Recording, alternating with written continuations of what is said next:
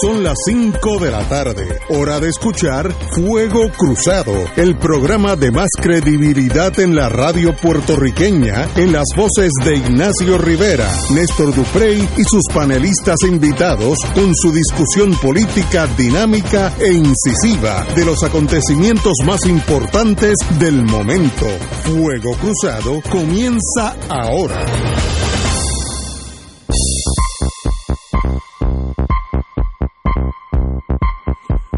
Tardes amigos y amigas de Fuego Cruzado. Estamos empezando aquí un martes. Hoy esta, esta semana para mí más, va lenta, martes 12, pero lo, lo bonito es que estamos 12 de noviembre. Así que ya, yo me acuerdo ayer que estábamos en enero, ya estamos en noviembre, así que ya quiere decir que este año lo tenemos contra la soga. Ya mismo estamos en el 2020, año de elecciones. Estamos a menos de un año de una elección general que será eh, a disputarse ya mismo entre los partidos principales, azules y colorados, eh, y tal vez con la injerencia de un nuevo partido que está por ahí sonando, Victoria Ciudadana, y el PIB siempre, como siempre, un partido importante en la vida de todos nosotros que estará ahí en la línea de fuego. Pero esa es la vida, no podemos quejarnos, eh, como yo le dije, un, yo estaba bregando ahí con un abogado de mucho prestigio, mire, no podemos quejarnos, estamos bien, la vida sigue, hemos tenido problemas, lo estamos superando, ¿de qué podemos quejarnos?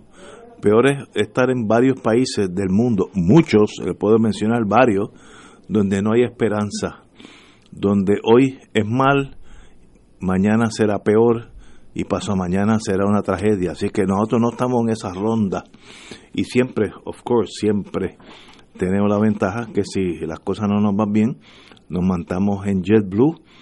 Ya hice reservaciones para diciembre, yo siempre paso el año nuevo por allá, y uno pues se va a otro país, ya sea Estados Unidos, o Canadá, o, Argentina, o Uruguay, el que usted desee. Turquía, como aquí el Provost Marshall que estuvo por allá, oye, lugando, buscando otros lugares donde guarecerse. Pero ahí estamos. Es una, una verdadero privilegio para mí estar aquí. Eh, ya que tenemos el Provost Marshall, las cosas correrán con más con más orden. Ese hombre vio como un país funciona. hoy me dijo que, la que las carreteras estaban mejor, pero cualquiera está mejor. Eso, es un llame. no me compare con Turquía. Perfecta. Allí. Perfecta. ¿Tú ves? Bien conservados, recortados, líneas, pavimento, además de una cultura y un antecedentes históricos fabulosos. Esa es Turquía. Oye, y de paso, a aquellos que somos, que les gusta el mundo militar, Turquía siempre ha tenido un ejército de primera y es un de los países que más armas produce en el mundo. Así que con esa visión empezamos es hoy. allí hace algunos años. Estuvo hasta tú que dijo, espérate. Exacto. Esto es para está nosotros. claro. Esto es para nosotros. Primero, esto es para nosotros. Y segundo, si es para nosotros, que tiene se- que ser con un orden particular.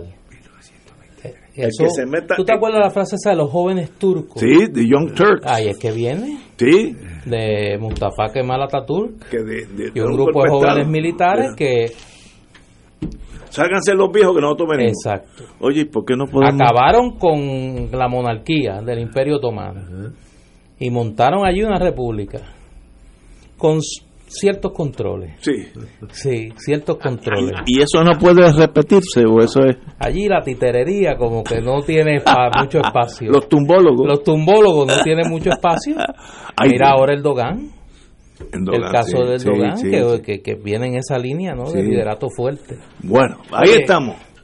Tengo que empezar, Vamos voy a a- liberar a Ignacio hoy que es abogado.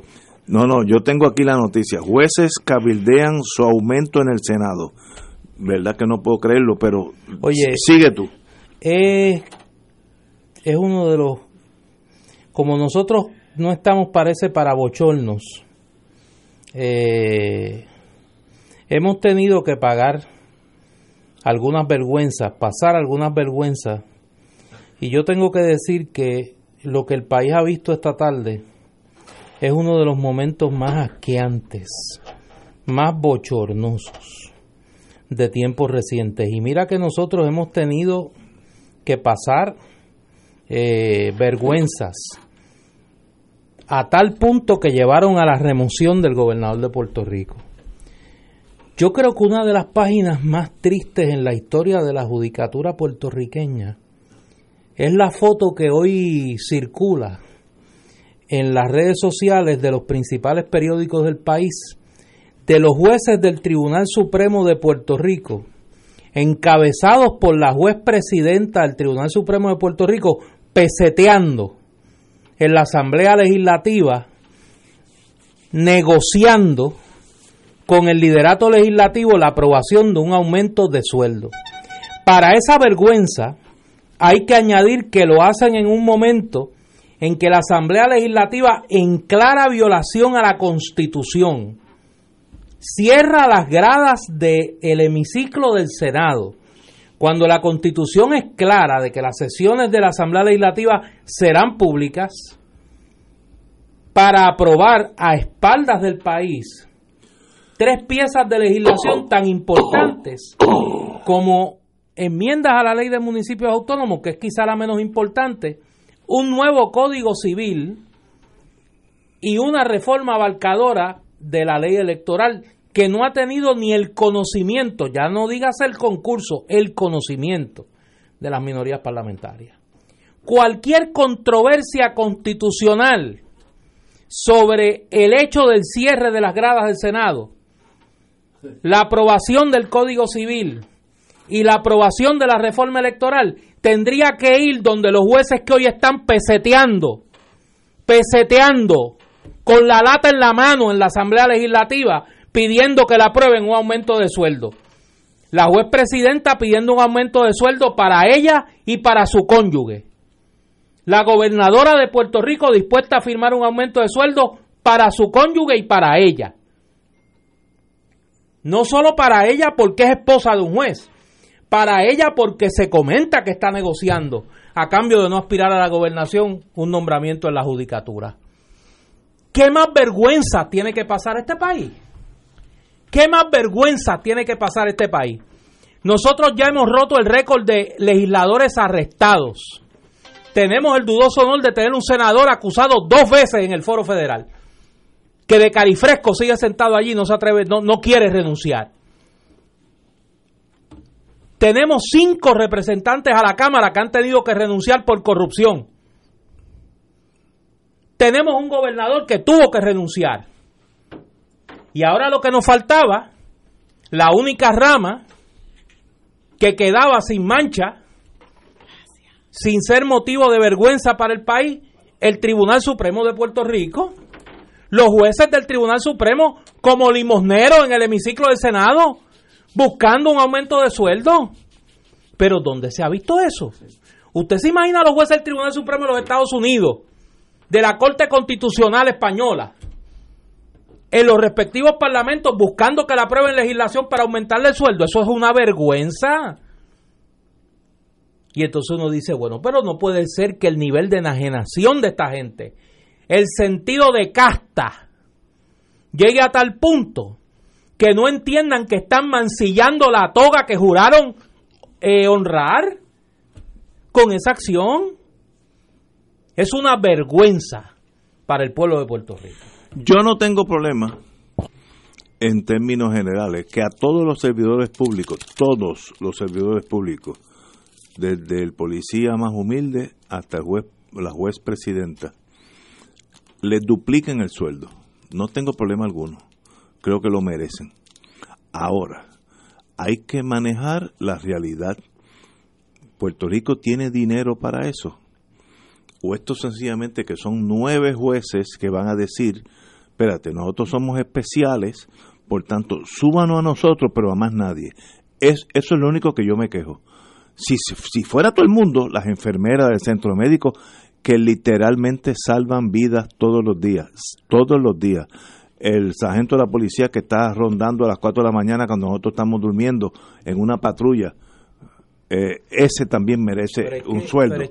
pero entonces, esto es una casta. Pero es que es una casta. Pues- Estos son los mismos jueces del Tribunal Supremo que se eximieron ellos del recorte a las pensiones que han permitido que mientras los pensionados de Puerto Rico reciben un recorte, ellos no tan solo no van a recibir recortes, sino que su pensión se extiende a sus cónyuges. Estos son los mismos jueces del Tribunal Supremo que salen del Tribunal Supremo y se integran a los grandes bufetes y van a los tribunales de este país y venden muy cara su firma en los documentos legales y su participación en los juicios para intimidar a los jueces y decir aquí está el juez presidente fulano y el juez presidente mengano y el juez asociado fulano de tal y la juez asociada fulana de tal. Y tras de todo eso, ahora pretenden que se les aumente el sueldo.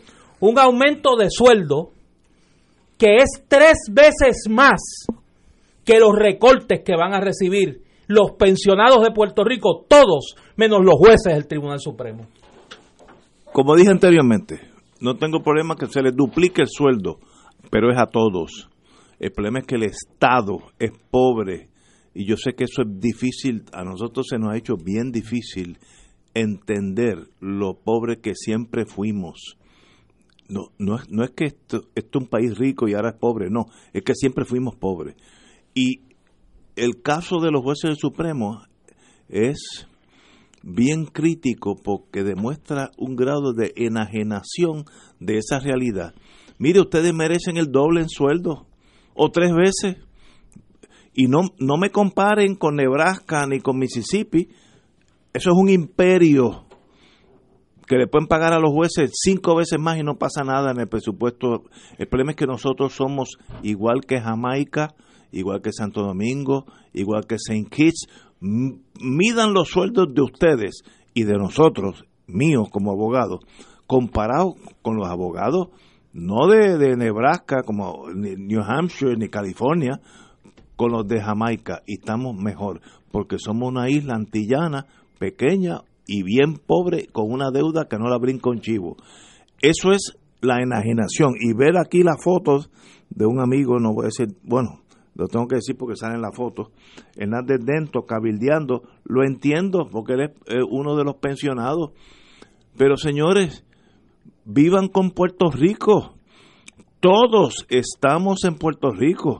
Mire, yo antes tenía el triple de ingresos, ingresos de lo que tengo ahora, me ha tenido que ajustar a lo que tengo ahora, y, bueno, bien o mal, me hubiera sido más fácil vivir hace 10 años, que ganaba tres veces, cuatro veces más, pero tengo que vivir con una cuarta parte y vivo igual de feliz. Ahora, no a costa del pueblo de Puerto Rico. Y eso sencillamente es imperdonable. La enajenación del Tribunal Supremo, y a mí se me hace muy difícil hablar de esto, porque yo soy abogado y postulo constantemente en ese tribunal, en esos tribunales la enajenación de ese tribunal en torno a sus sueldos.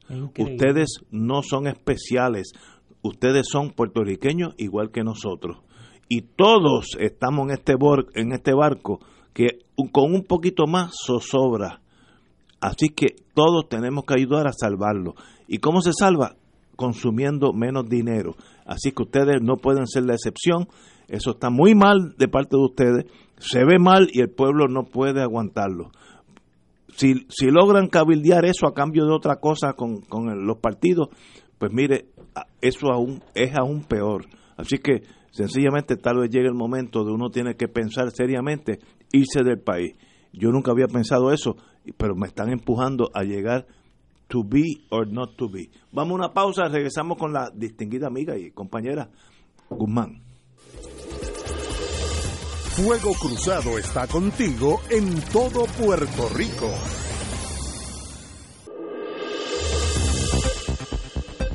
Y ahora continúa Fuego Cruzado. Regresamos, Boys and Girls, compañera Marilu Guzmán.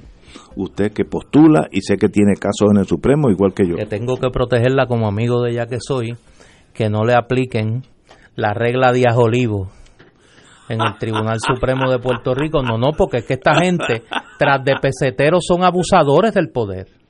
Tras de peseteros, son abusadores del poder. Porque entonces pretenden a las abogadas y a los abogados que tienen el privilegio de contar con un acceso a los medios de comunicación, ponerle el revólver en la 100 de la sanción ética como abogado para que no puedan denunciar las patrañas que hacen desde los desde el Tribunal Supremo de Puerto Rico. Cosas como estas que te estamos viendo. Compañera. Pues mira, yo tengo que hacer el, la salvedad, ¿verdad? De que, pues sí, yo tengo casos en el Tribunal Supremo, ahora mismo tengo un caso allí, este, a cada rato pues tengo que ir allí, ya sea pues porque porque gano y me, a la buena o a la mala. y tengo que oponerme o porque pierdo y tengo que recurrir. Y tengo que decir que toda la vida desde que yo soy abogada yo he tenido una estima muy particular por la rama judicial. Perdón. Y he sido muy deferente con la rama judicial porque a diferencia de aquello en lo que se puede haber convertido el ejecutivo y el legislativo la rama judicial es algo de lo que yo siempre me he sentido orgullosa y, siempre he tenido fe y confianza en los jueces. Yo creo que, hay que tener un poco de, sintonía con, con, lo que estamos atravesando los mortales, con lo que estamos atravesando los puertorriqueños y puertorriqueñas, porque no podemos olvidar de que los jueces la rama judicial y particularmente los jueces del Tribunal Supremo, pues son una, una, un sector privilegiado de nuestro país, eso nadie lo puede negar. Eh, pero aunque sean los, los, los más los peor pagados en la jurisdicción de los Estados Unidos, nosotros no podemos hacer esa comparación entre un país empobrecido y un país rico. El país, Estados Unidos le paga a sus empleados, a sus servidores, a tenor con la riqueza que produce. Pero nosotros en este momento estamos quebrados y estamos luchando, muchos trabajadores y trabajadoras están luchando por tener una vida digna, por tener incluso lo básico. Hay un sector enorme de nuestra población que son los pensionados que están luchando por no tener recortes a sus pensiones. Yo creo que independientemente de lo justo que pueda resultar para los jueces el aumento que están reclamando, en este país, en este momento, es cuestión de prioridades. Y yo creo que es cuestión de que el Tribunal Supremo, que mucha, de que la rama judicial, perdón, que en muchas ocasiones habla del acceso a la justicia y quiere estar eh, a la altura de los tiempos y quiere ser una rama del gobierno que sirva a la ciudadanía. Eh, en este momento, eh, una de las formas de servir a la ciudadanía es entendiendo que los trabajadores la policía, los enfermeros, los patólogos, los maestros, eh, los bomberos, se me pueden quedar muchísimos otros, me disculpan, necesitan del dinero que haya para que se distribuya justamente entre nuestra clase trabajadora, de manera que puedan tener el acceso a una vida digna. No es que tengan el acceso a más, es que tengan un acceso a aquello a lo que tienen derecho, como cuestión de, de hecho, como cuestión de derecho. Eh, y yo, pues me dio mucha pena, tengo que decirlo bien honradamente, me dio mucha pena esa fotografía que yo vi.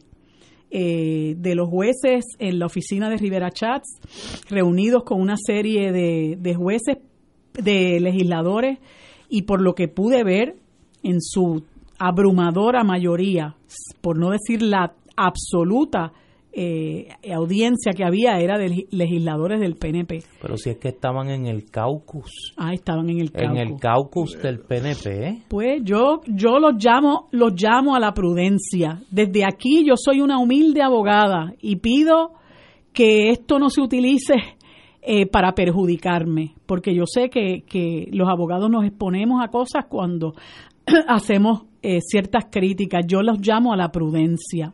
Yo los llamo a la prudencia y yo los llamo a que sigan siendo la rama del, del gobierno en la que aún tenemos confianza, la rama del gobierno por la que aún nosotros podemos sentir al orgullo. Eh, hago este llamado humildemente, con mucho respeto, porque tengo que decir que en la judicatura eh, hay excelentes jueces, excelentes jueces, la mayoría de los cuales yo me siento orgullosa. En otras ocasiones he hecho críticas eh, abiertas y, y, en la intimidad de las conversaciones con mis amigos y amigas, porque creo que los nombramientos a la judicatura nunca deben ser eh, eh, en, aquello en los que prime el criterio político partidista.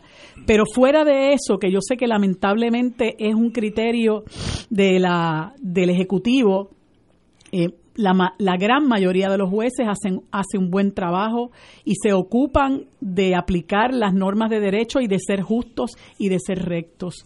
Pero esto que vi hoy afecta mucho la imagen de la judicatura.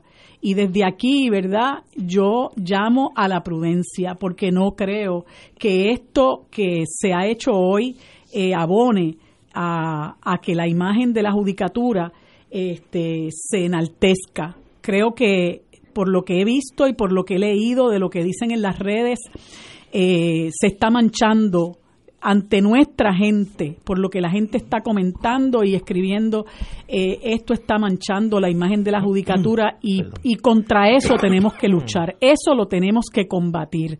Y yo, mi, mi llamado, ¿verdad?, es de corazón a la prudencia. A mí se me hace difícil tocar este tema. Yo en mi naturaleza tiendo a ser un conciliador. Ese, ese soy yo y, me ha ido hasta bien en leyes por esa, esa fisura que tengo en mi, en mi personalidad de buscar siempre el punto medio. Y siempre en todo en la vida hay un punto medio.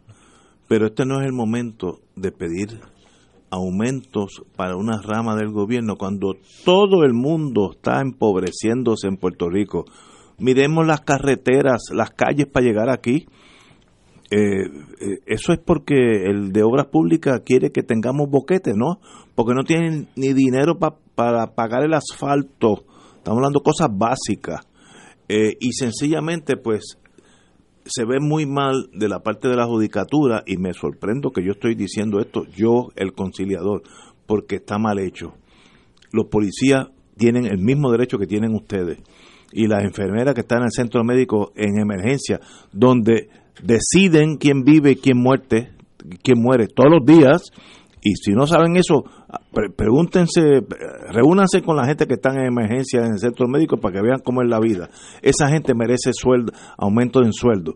Y sencillamente decir nosotros, los maestros, los maestros, los maestros y las maestras del sistema de educación eh, pública. Y no, no y, y, es un error, lo, lo he oído de la judicatura, digo de la gerencia de la judicatura en estos en estos días eh, compararnos con los sueldos de los jueces de Estados Unidos no es viable, porque estás comparando un imperio con full employment. El desempleo en Estados Unidos bajó a 3.4%.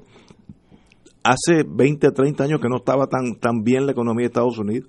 Un imperio en un pico de productividad con un, una isla quebrada hace 20, 30 años. Estás comparando chinas y botellas. Compárenos con los sueldos de los jueces en Jamaica, con los sueldos en, en Santo Domingo, nuestros hermanos eh, en, en Santo Mano, porque es Estados Unidos, St. Kitts, Barbados, compárenos. Y va a ver que nosotros estamos por encima de ellos. Así que hay que aprender a ser pobre. Y eso, en el caso mío, se me hizo difícil. Estoy en el proceso de acostumbrarme a esa realidad y obviamente en la judicatura hay que acostumbrarse, sobre todo en la gerencia alta, acostumbrarse a eso. Somos un, pobre, un pueblo pobre, quebrado, con una deuda que sencillamente es astronómica y sencillamente no es el momento de, pedir privilegio. Eso está mal. Sencillamente está mal. Y, y ahora, ahora, ahora viene lo voy a complicar más la, ecuación. Y como vuelvo y digo, me sorprendo que yo estoy hablando así. Como el mundo político es político, yo, Senado de Puerto Rico o Cámara, te puedo, te puedo dar esos aumentos a cambio de X cosas. Claro. Porque la política es así. entonces se acabó el país. Pues entonces se acabó el país. Es tiempo de irse de aquí, empezando por mí. Si eso pasa así, nos fuimos. hay que cejar el país, olvidarse y esto será un país de octavo nivel donde la, la ley de revólver será la que impera, que ya casi estamos ahí. Vamos a una pausa porque yo emocionalmente necesito una pausa. Fuego Cruzado está contigo en todo Puerto Rico.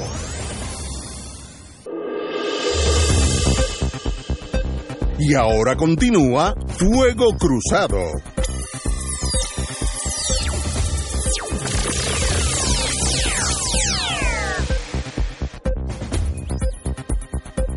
Amigos, amigas, eh, tenemos que tomar pausa. Se ha acalorado este programa mucho más allá de lo que yo mismo pensaba conmigo mismo, así que no estoy hablando de más nadie excepto mío, pero hay cosas en la vida que a veces hay que jalar el gatillo, decir lo que uno piensa, como dicen en Estados Unidos continuamente, stand up and be counted, o usted, usted existe en este mundo o sencillamente no existe, y sencillamente las cosas son buenas o malas, pero sin, sin tener que irnos al plano personal, pues estamos tenemos grandes diferencias con la actitud de, la gerencia de, de, la judicatura, no, no los jueces que todos los días están en la línea de fuego y hacen un trabajo excepcional. Yo no tengo una queja de ningún juez y llevo 47 años postulando. Nunca me he quejado de un juez. A veces he ganado, a veces he perdido, pero siempre he salido con la idea de que se hizo justicia. Así que eh, en el sistema más bajo yo no tengo quejas, pero en el sistema de pedir pedir eh, que haya aumentos considerables es obsceno. Ese es mi, mi, parecer como ser humano, como puertorriqueño que soy.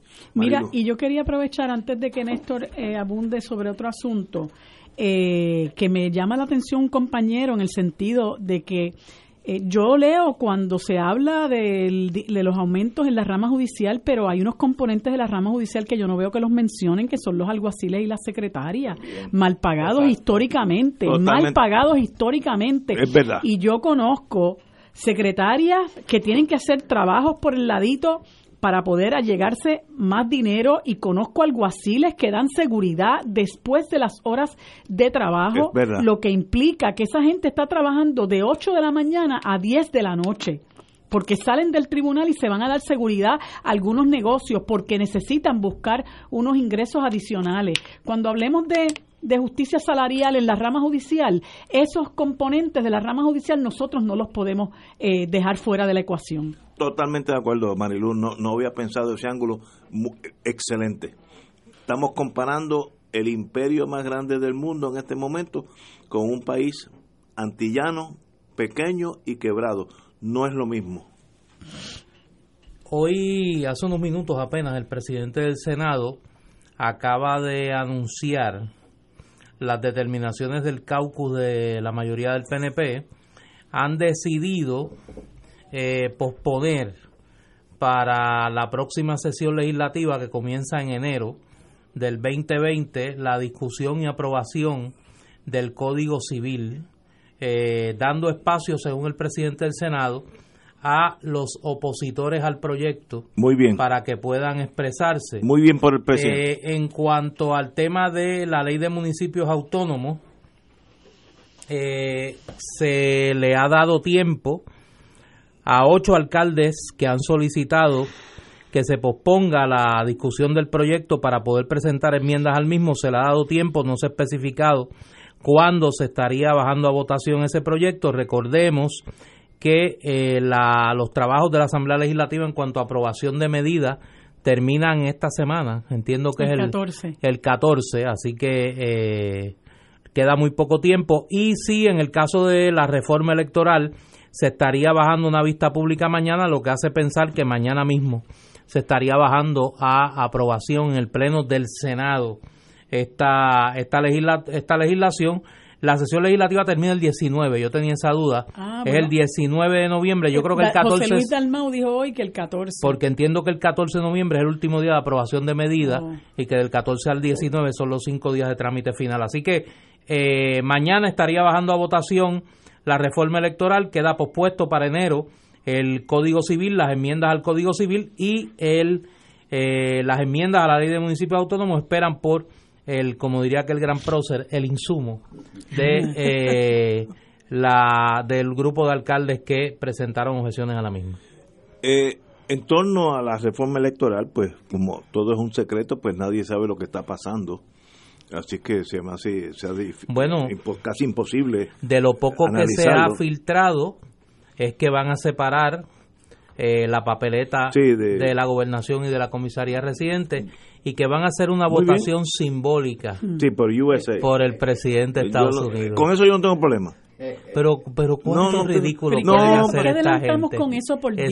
Sí, sí, pero ¿Por qué nos siguen abochornando? No, pero sí, pero yo no tengo problema. Ahora, yo tengo problema con alguien que lleva, y, y, incluyo mis cuatro hijos, que llevan una vida entera en Estados Unidos, tienen licencia de Puerto Rico, que puedan votar aquí.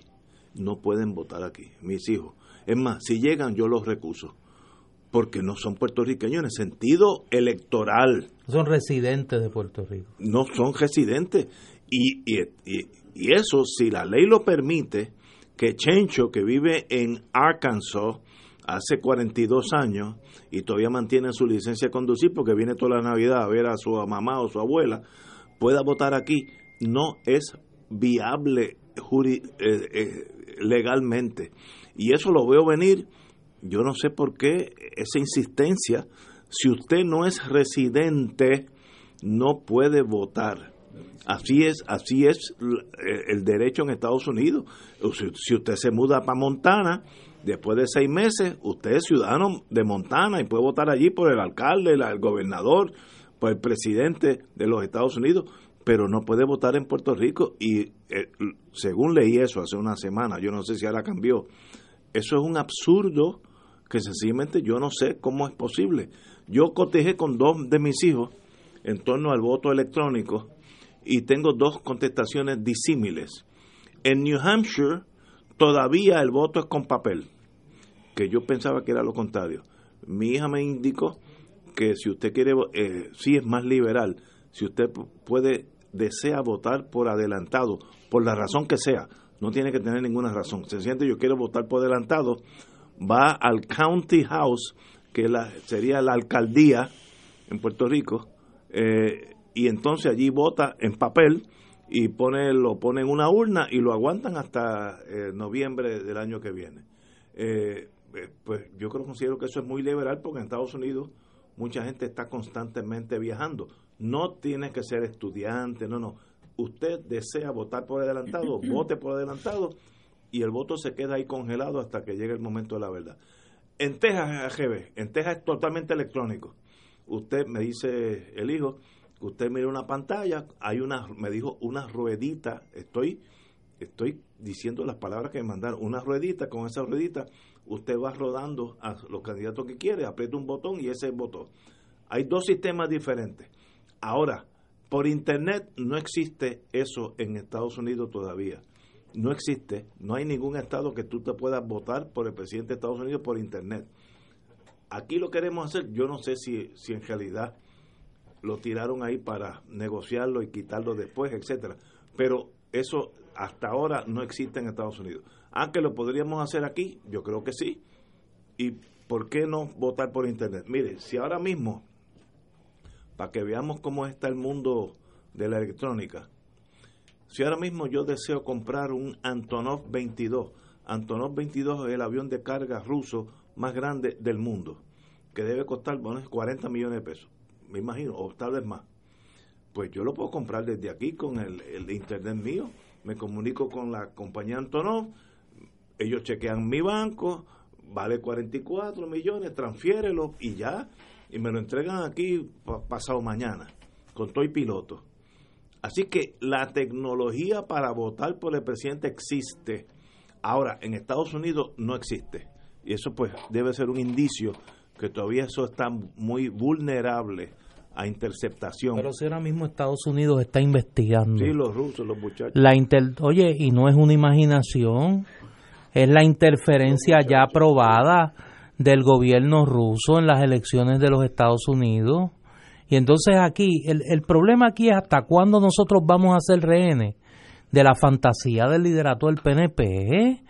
O sea, llevan desde el inicio del cuatrenio con una llamada comisión de igualdad, el plan Tennessee, ellos han electo delegados al Congreso, ellos han presentado, ya van por el tercer proyecto de estadidad en dos años. Ahora pretenden hacer una elección presidencial de embuste pero ¿y a dónde vamos a llegar? Aquí hay problemas realmente eh, agobiantes y necesarios de atender. ¿Y cómo van a seguir manipulando a la opinión pública en esto? Pero ¿a dónde va a llegar ese caso? Al Tribunal Supremo que está pidiendo dinero en los pasillos del Capitolio para un aumento de sueldo. Ese es el problema. ¿Qué fuerza moral pueden tener los jueces del Supremo ahora para intervenir en una controversia constitucional que el perjudicado sea el que tiene la llave del cofre de los chavitos que quieren ganarse de más en el aumento de sueldo. ¿Qué fuerza moral tú puedes tener? No pensaron en eso, el dinero lo ciega, la mentalidad de casta lo ciega. El país es secundario para esta gente. El interés público es secundario para esta gente. Quiero decir otra cosa. Y ahora estamos hablando como abogados. En los Estados Unidos hubo un caso hace 20 años donde Estados Unidos determinó, era un caso de Alabama o Mississippi, que allá se inventan cualquier cosa para que los votos negros sean recusados, ¿sabes cómo son los muchachos? y el Tribunal Supremo de Estados Unidos dijo, el único examen que hay que tomar en una papeleta es ver cuál fue la intención del elector. Si yo voto por encima de la estrella del PNP o de Victoria Ciudadana o Victoria o Partido Independentista, no me pueden decir como, o el Partido Popular o el Partido Popular. no, se me olvidó porque ya para mí bueno no evítame problema evítame problema. Evita, hazlo por mí. Pero el Supremo el Supremo y es el Supremo el que tiene bombas atómicas dijo la intención del elector es lo supremo y el Estado tiene que respetar cuál fue la intención. Si es discernible, que usted puede decir, mire, este maestro lo que quiso es votar PIP, lo único que en vez de poner una X puso un circulito, un check mark, lo puso al lado, pero hay que contarlo y no podemos legislar aquí en este nuevo código electoral a los efectos que si no está perfectamente la X debajo de la de la esfera o de la, de la foto no cuenta. Son cosas ilegales. Eh, han leído la jurisprudencia de los Estados Unidos, no estamos hablando de la jurisprudencia de Moscú, de Estados Unidos, donde dice eso cuál es la intención del ciudadano y hay que respetarla. Y yo no sé, a veces nos, nosotros las pasiones, y eso es bueno del mundo latino, que somos apasionados, eso es excelente, pero en ciertas cosas hay que ser bien, bien cuerdo y bien sin emociones. En estas cosas electorales no podemos inventarnos la rueda y decir, vamos a cargar, a cargar la ley para que nosotros ganemos siempre y, ahora como soy PNP puedo criticar al PNP. Mire, el PNP ganó limpiamente las elecciones pasadas, por tanto, cojanlo suave, no hay que dar un golpe de Estado. van a ganar de todos modos a los a los Nixon cuando cuando cometió el error de, Watergate. Cójanlo suave. Sí, van a ganar de todos modos. Van a ganar suave, háganlo bien y es más fácil que hacerlo mal, pero hay un instinto fascistoide del Partido Nuevo, siempre lo he criticado, hay un instinto de fascismo que es peligroso porque es antiestadista. Entonces, pues uno dice, bueno, pues llega un momento que uno pues, tiene que pensar a, nuevos horizontes o desconectarse del país, como algunos amigos míos ya en la mesa de Génesis han hecho, que lo único que oyen es eh, FM, música clásica, y viven en un mundo aparte como si estuvieran en otro país. Yo no quiero llegar a eso porque de verdad no creo que sería feliz. Pero, it is what it is. Tenemos que ir a una pausa. Seis menos cuarto. Fuego Cruzado está contigo en todo Puerto Rico.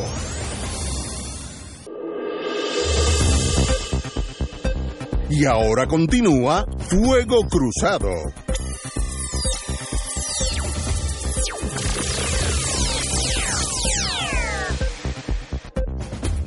Amigos y amigas, la revisión del Código Civil ahora está para la sesión de enero. Yo creo que eso es una buena movida, ya que había mucha incertidumbre, mucha tensión sobre una, una partida, mayor bien, en las relaciones intrafamiliares que íbamos a volver al siglo XIV, así que tal vez inconstitucionales Así que yo creo que ganamos todos si damos un plazo para que los senadores, donde yo creo que está el problema principal, pues lo cojan, eh, analicen más y, y comparen con la legislación norteamericana ya existente, porque mientras estemos bajo la bandera americana, yo sé que esto puede sorprender a algunos de los nuestros legisladores, la ley, la ley suprema de la nación es Estados Unidos. Esto no es una, un país autónomo que puede hacer lo que decida. Así que, eh, qué bueno que está Penero y lo, lo iban a, a, presentar mañana para el jueves o viernes, tener un nuevo código con unos errores de jurisprudencia norteamericana mayúscula. Dentro de esa discusión se dio algo que no es la primera vez que ocurre, pero que debería de preocupar a los que de verdad creemos en la democracia en este país. Digo los de los que de verdad creemos porque ahorita Ignacio mencionaba algo. Yo creo que las personas con la mentalidad más lejana a lo que es el espíritu republicano y liberal del experimento político norteamericano son los estadistas, que tienen más coincidencia con el típico pensamiento autoritario de algunos en América Latina, eh, que con la gente que ha formado el liderato político de los Estados Unidos. Y hoy en típica actitud de caudillo eh, autoritario, el presidente del Senado ordenó el cierre de las gradas del hemiciclo del Senado para que las personas no pudieran asistir a la sesión de hoy. Te, interrumpo. ¿Cuántas veces eso ha sucedido en el Congreso de los Estados Unidos? Yo no recuerdo. Yo no recuerdo. Yo no recuerdo tampoco. Si alguien nos recuerda, por favor, nos deja que saber. se hayan cerrado las gradas del Congreso. yo no, recuerdo. Pero eso es América. Pero lo planteo porque si mañana se intenta bajar la reforma electoral, es altamente anticipable que allí van a haber protestas. Y si van a haber protestas, más vale que el liderato legislativo respete la constitución, que establece claramente, sin duda alguna, y la voy a leer aquí, la sección 10 del artículo sobre el poder legislativo. Las sesiones de las cámaras serán públicas. La sección 11, perdón. Eso lo dice blanco y negro. De la Constitución. O sea, ellos no pueden cerrar las graderías del, del Parlamento. Sí, está. Es claramente establecido en la Constitución que las sesiones serán públicas. Pero claro, ¿dónde uno tendría que llevar ese recurso? ¿Quién es el último intérprete? ¿Quién es el último intérprete de la Constitución? Los que andan con la latita buscando los chavitos allí en el en el hemiciclo del Senado para que le aumenten el sueldo. Difícil, la tenemos los que creemos de verdad en la democracia. Diga usted. Este, ¿Qué se puede decir? Ya nosotros sabemos todo lo que da Tomás Rivera Chats, o sea, su, su manera de manejar el menguado poder que tiene, ¿verdad? Que dentro de nuestra eh, país es muchísimo para él, ¿no?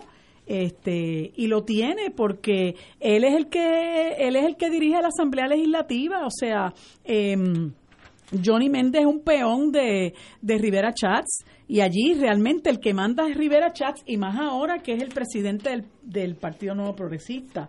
Este, y yo, a mí me parece y lo recalco nuevamente, yo creo que estas ejecutorias de Rivera Chats eh, deben eh, repugnar al PNP decente, ni hablar de los que no lo somos, de los que no lo somos, pero el que es pertenece al PNP y es una persona decente, que cree en el respeto de los derechos, que hablan de que si el derecho mío comienza cuando el tuyo termina, que a mí no me gusta esa frase porque yo creo que los derechos no terminan nunca, así que yo no sé por qué hay que decir que el tuyo empieza cuando el mío termina.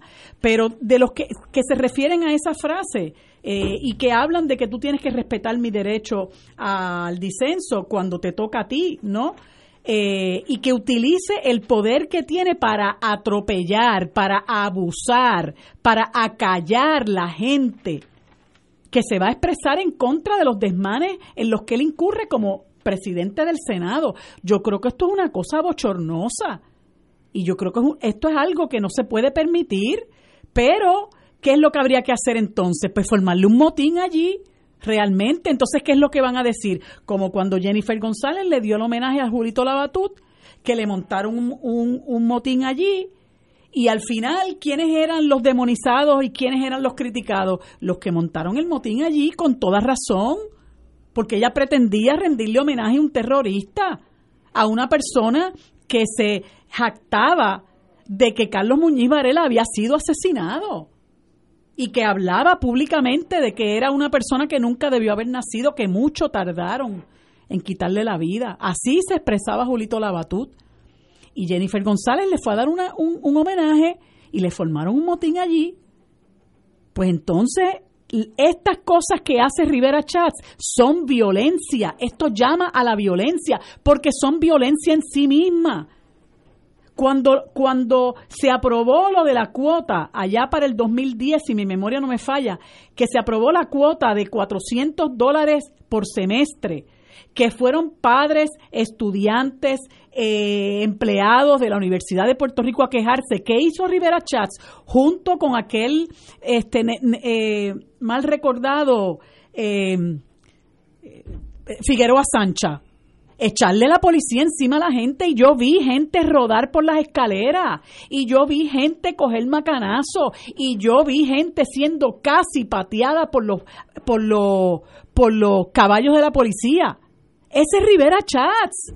Ese es el que pretende bajar por descargue el código electoral. Ese es el que pretendía bajar por descargue el código civil. Una ley tan importante que rige la vida privada de los seres humanos en muchísimas de sus facetas. Y no te extrañe que intente hacerlo, si no mañana, porque mañana me imagino que tendrá el plato lleno con la reforma electoral el jueves. No te extrañe que el jueves intente bajar por descargue, a pesar de todo, el Código Civil. Y que lo que se esté tratando de, de apostar es a la desmovilización de los sectores que se oponen al Código Civil. Pero según salió en la prensa, eh, lo han movido para enero. A, menos, a menos que sea una trequiñuela. Ah, bueno, bueno pero es que a eso es que nos tiene acostumbrados él. A eso es que nos tiene acostumbrados. No, son gente seria. No, Mira, cuando explotó lo de... No, pero ahora me preocupas tú. Cuando explotó lo del posible residenciamiento ¿Ah, de Ricardo Rosselló, que tanto Johnny Méndez como, como como Rivera Chats hicieron unas conferencias de prensa por separado, en una actitud altanera y arrogante, como que aquí no hay que residenciar a nadie, aquí no hay que iniciar procedimientos ninguno. Él fue, como nos tiene acostumbrado, eh, prepotente y, desconsiderado con la prensa, la forma en que se expresa con, la, con, con los periodistas. Hemos visto cómo, cómo ha tratado a esa muchacha eh, Valeria Collazo Canizares y en un momento dado, cómo trató a, a Rafael Lenín López y a Daisy Sánchez, ¿verdad? Cómo se mofaba de ellos y hasta, hasta hasta apodos les ponía, ¿no? De, de, mofa. Este, y entonces una vez hizo esa conferencia de prensa y dijo que, pues, que allí este, se hacía lo que él decía, cogió un avión y se fue, y el país explotando, y el país con una crisis política, y él siendo el, el presidente del Senado de Puerto Rico. Entonces yo lo que digo es, este, yo llamo a, a las conciencias de, de la gente del PNP, que todavía tiene decencia y vergüenza en la cara y que se abochornan de estas cosas, nosotros, ustedes no, nosotros no, ustedes no pueden seguir votando por un individuo así, que lo que hace es que nos avergüenza y que es un abusador, que utiliza el poder que tiene para abusar y para atropellar. ¿Por qué es que el Capitolio tiene esas vallas al frente?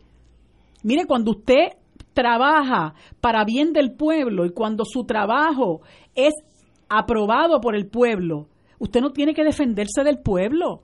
Pero cuando usted lo que hace es atropellar y cuando usted lo que hace es utilizar el poder que tiene en contra de la gente que lo eligió, entonces usted se tiene que proteger del pueblo y ese, esa es la gente que tenemos en el Capitolio, se tienen que proteger del pueblo y por eso uno no puede entrar. Y cuando tú entras tienes que pasar por todo ese rigor de, de, de, de para dónde va y el y el y el, eh, el, detector de metales, etcétera. Pero cuando hay una sesión caliente como la de hoy, entonces se cerró la puerta. Y, y esa es la democracia de la que hablan. Después se llenan la boca hablando de otros países que si Cuba, que si Venezuela, pero si nosotros lo tenemos aquí al frente, ahí en Puerta Tierra, una dictadura de, de, de Rivera Chats, y con eso tenemos que acabar.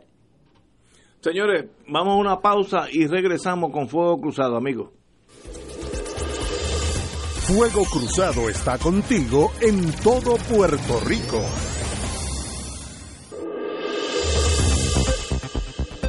Y ahora continúa Fuego Cruzado. Lo próximo es un segmento pagado. Regresamos amigos y amigas a Fuego Cruzado. Esto es importante. Si eres beneficiario del Medicare Platino, yo creo que yo estoy por ahí, échate para acá porque vas a querer escuchar lo que Triple S Advantage trae este próximo año para ti, que ya estamos en noviembre. Nuevos productos, nuevos beneficios, como asistencia en el hogar, sobre todo muchos ahorros para que te rinda más tu dinerito. Me acompaña el querido amigo Jesús Bernier. Buenas tardes, amigo. Buenas tardes, Ignacio. Gracias por la invitación. En Triple S Advantage estamos que no cabemos de la emoción y del entusiasmo con los beneficios que traemos para nuestra gente de Medicare Platino.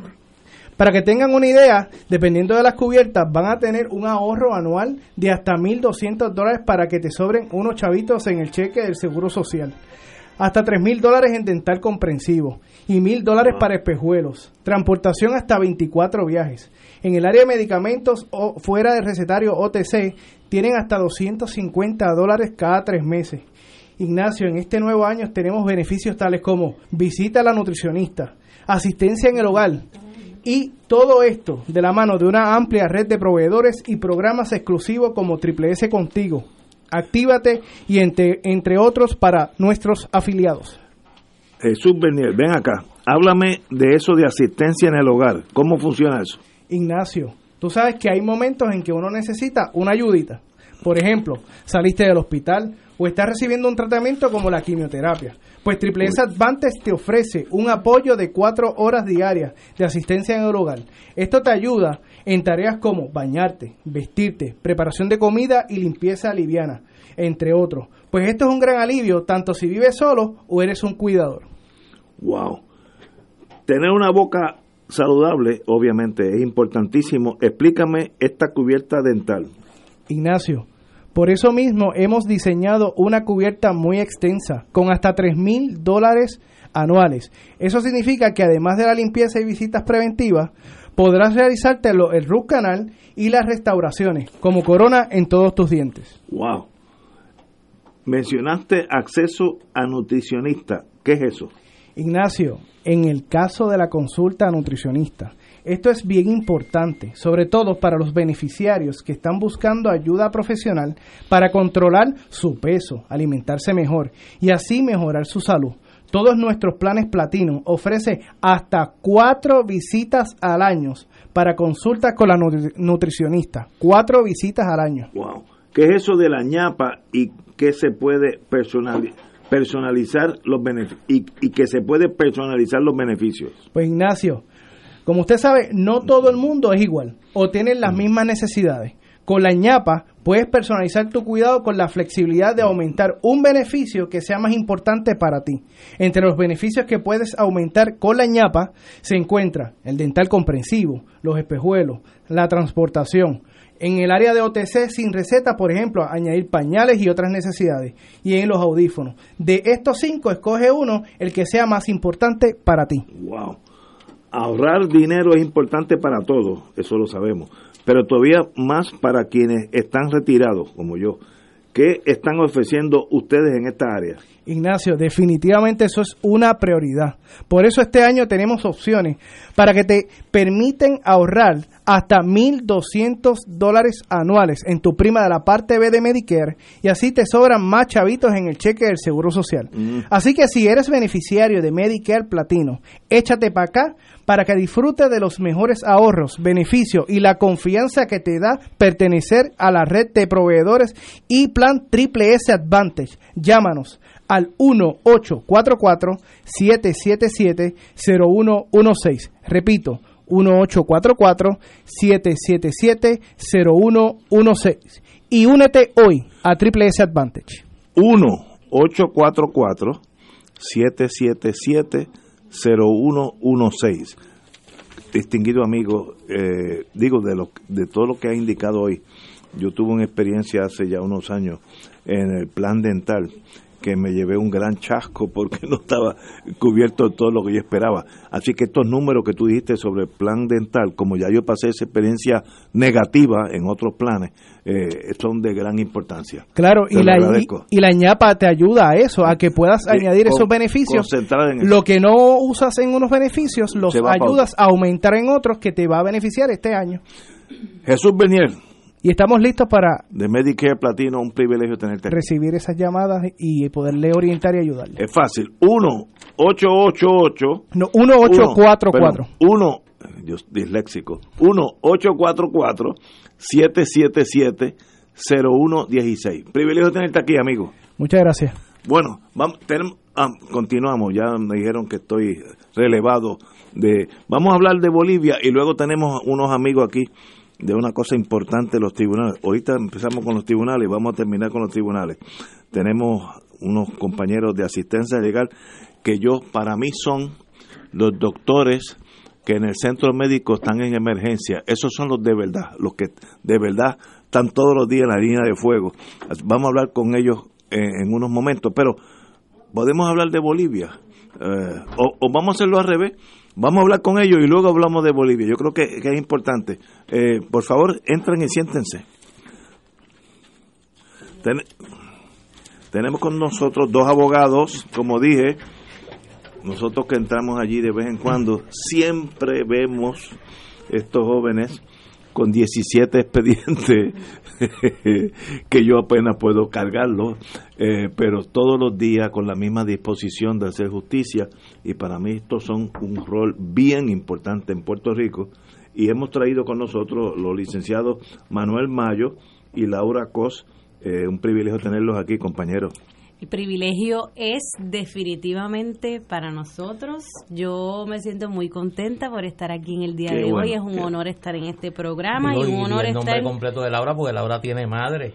Tengo Laura madre. Guzmán. Tengo madre y soy hija ah. de María de Lourdes Guzmán. Ah, bueno, que con razón, con razón saliste bien, hace un llame, con, con así un, un, bueno triunfar. Eh, dicen el terror de Carolina. Eh, no, no, digas eso. Son abogados de asistencia legal. que es tu mamá, ¿verdad? y, estamos hablando en el día de hoy de la salud de los menores, la salud mental en, en torno al, al aspecto de los tribunales y los menores y su salud mental. Vamos, como es un tema bien complejo, vamos a empezar con ustedes. Díganme, ¿qué tiene que ver ¿Qué tiene que ver esta práctica de ustedes con los menores y los problemas mentales? Bueno, eh, para empezar, es un problema complejo, ¿verdad? Manuel Mayo, este, también de asistencia legal, es un problema complejo que va, que uno pues no puede decir de, salud mental y los menores, es, más bien de la ley de menores eh, y su entorno en lo que sería el derecho criminal que en menores no, no se supone que no es derecho criminal, ¿verdad? Le llaman su generis, que, que es un derecho humanitario para la habilitación o rehabilitación de los menores, pero en sí el proceso es un proceso eh, criminal. Hace como dos semanas, más o menos, ocurrió un, un hecho eh, que, que a mí, que llevo muchos años en esta profesión, me todavía me, me llama la atención, y es que a tres menores, uno de seis años, uno de siete y uno de ocho, los, le leyeron las advertencias en una escuela pública en Ponce. Eh, después de una, de una pelea que hubo en la escuela entre eh, que estaban envueltos cuatro menores, uno alegadamente agredido, eh, otros tres eh, que alegadamente eh, de alguna forma u otra habían acechado, acosado al otro menor y alguno de ellos alegadamente lo golpeó. pero eso en las escuelas privadas sucede todo el tiempo también porque ese es un comportamiento bastante normal en niños. en niños y sobre todo cuando estamos hablando de niños 6, 7 y 8 años. Pero en la escuela pública lamentablemente todavía se recurre a la policía de Puerto Rico y la policía de Puerto Rico en su adiestramiento pues tiene que recurrir a la práctica de investigación criminal y cuando un policía va a investigar un caso y tiene a tres posibles sospechosos lo primero que hace es que le lee las advertencias si es que le va a hacer algún tipo de pregunta. Pues entonces tenemos una escena donde un niño de 6 años, a uno de 7 y a uno de 8, llegó la policía a leerle las advertencias de ley. Eh, y no se las leyeron una sola vez, se las leyeron dos veces porque después lo citaron porque estaban hablando de una falta tipo 3, que es un delito menos grave en adultos, pero en menores se le llama falta eh, este se le llama falta a los, a los delitos, son puede ser eufemismo o no, pero eh, se le cambia el nombre, ¿verdad? Para que quizás no se oiga, no se escuche tan feo de, decir vamos a acusar a un menor de un delito, pues le dice vamos a, procesar a un menor de una falta. Es lo mismo, eh, pero eh, tiene unas connotaciones diferentes en torno a lo que es el derecho. Pero eso es así en torno a lo que sería un proceso criminal. No obstante, la investigación criminal al menor se le trata igual que a un adulto. O sea, en la investigación no hay no hay una diferenciación, no hay este un trato eh, especial porque estamos hablando de menores y peor aún que no hay un límite de edad. Eh, ahora mismo hay un proyecto de ley eh, de Vargas Vidot y creo que algún otro senador, algunos otros senadores, creo que Newman y, y alguien más, que busca poner un, una edad mínima, una mínima, una edad mínima para poderle radicar cargos de menores a los menores y es 13 años. ¿Y por qué 13 años? Pues 13 años es porque eh, diversos estudios dicen que un joven de 13 a 14, 15 años tiene la misma capacidad cognitiva que un menor de 15, 16, 17 y 18 años. Por lo tanto, eh, eh, no soy yo, no, yo no soy un experto en esto, pero pues leo para esto, dicen que esa es la edad eh, que donde un menor puede evaluar realmente lo que hizo, el significado de lo que hizo y la implicación que puede tener para él. De 13 en adelante. De 13 en adelante. No obstante, hoy en día no es así. Hoy en día es eh, como pasó, no hay límite y es como pasó en Ponce. O sea, un niño de 6 años pues le leyeron las advertencias. Entonces cuando los citaron, porque era... Eh, eh, no, no, y, y, es bien fuerte porque cuando los citan a ellos a la comandancia de policía, allí hay otro agente y pues los agentes cuando llega y va, va entonces a, empezar la investigación ese otro agente nuevamente, pues tiene que volver a leerle las advertencias y la agente cuenta el, el relato de, de, lo que están diciendo. La agente que le lee nuevamente las advertencias le dice tienes que firmar este documento este y el menor no sabía que eran las iniciales. Cuando le dijeron ponga sus iniciales ahí, pues él no sabía que eran las iniciales. Eh, pero así las cosas, estos menores fueron intervenidos por la policía en eh, la escuela pública, después citados con los padres a la comandancia de policía y yo creo que un lugar donde no debe estar un menor a menos que no sea algo trascendental ya sea para la seguridad del menor o por algún tipo de falta que haya podido cometer, pero que sea que tenga alguna trascendencia eh, grande, pues no debería estar en una comandancia de policía. Yo me recuerdo que yo al principio de mi carrera de abogado, yo estuve en servicios legales y en servicios legales la cuestión de las custodias era lo de todos los días y los jueces siempre decían, no, no, no, no, en la comandancia de policía no se van a citar a los padres para, para, para, recoger al menor, porque una comandancia de policía no es el lugar para un menor. Y en ese ejercicio del Parents Patria, los jueces actuaban bien, pero con la ley de menores, lamentablemente, el proceso investigativo de menores no tiene un trato diferente para los menores. Entonces, la fase investigativa es como si arrestaran o como si citaran a, a cualquier a cualquier persona adulta con conciencia y con eh, de sus actos, ¿verdad? ¿Y qué, qué ustedes sugieren, ustedes que están todos los días en esa línea de fuego? ¿Qué, qué cambio les gustaría que sucedieran? Bueno, la ley de menores necesita varios cambios, pero obviamente poniendo un límite en términos de la edad viene a ser algo bien importante precisamente para que bueno, yo tengo mis opiniones particulares respecto a la edad. 14, 12, yo, una edad. Sí, una, okay, yo no voy a decir, ¿verdad?, lo que mi parecer personal debería ser la edad, pero, pero definitivamente debería haber un límite que si ya se está trabajando con un proyecto para que sea 13 años, pues por lo menos ahí hay un, un límite que yo encuentro que podría ser razonable, porque a lo que no queremos llegar es al absurdo de que haya niños de 6 y 7 años, como, como ocurrió en efecto en Ponce, eh, escuchando unas advertencias de ley que para los que no saben, pues es lo que sale en las películas o en las series, usted tiene derecho a permanecer en eh, callado, todo lo que usted diga se puede utilizar en su contra. Parece, parece, es surrealista.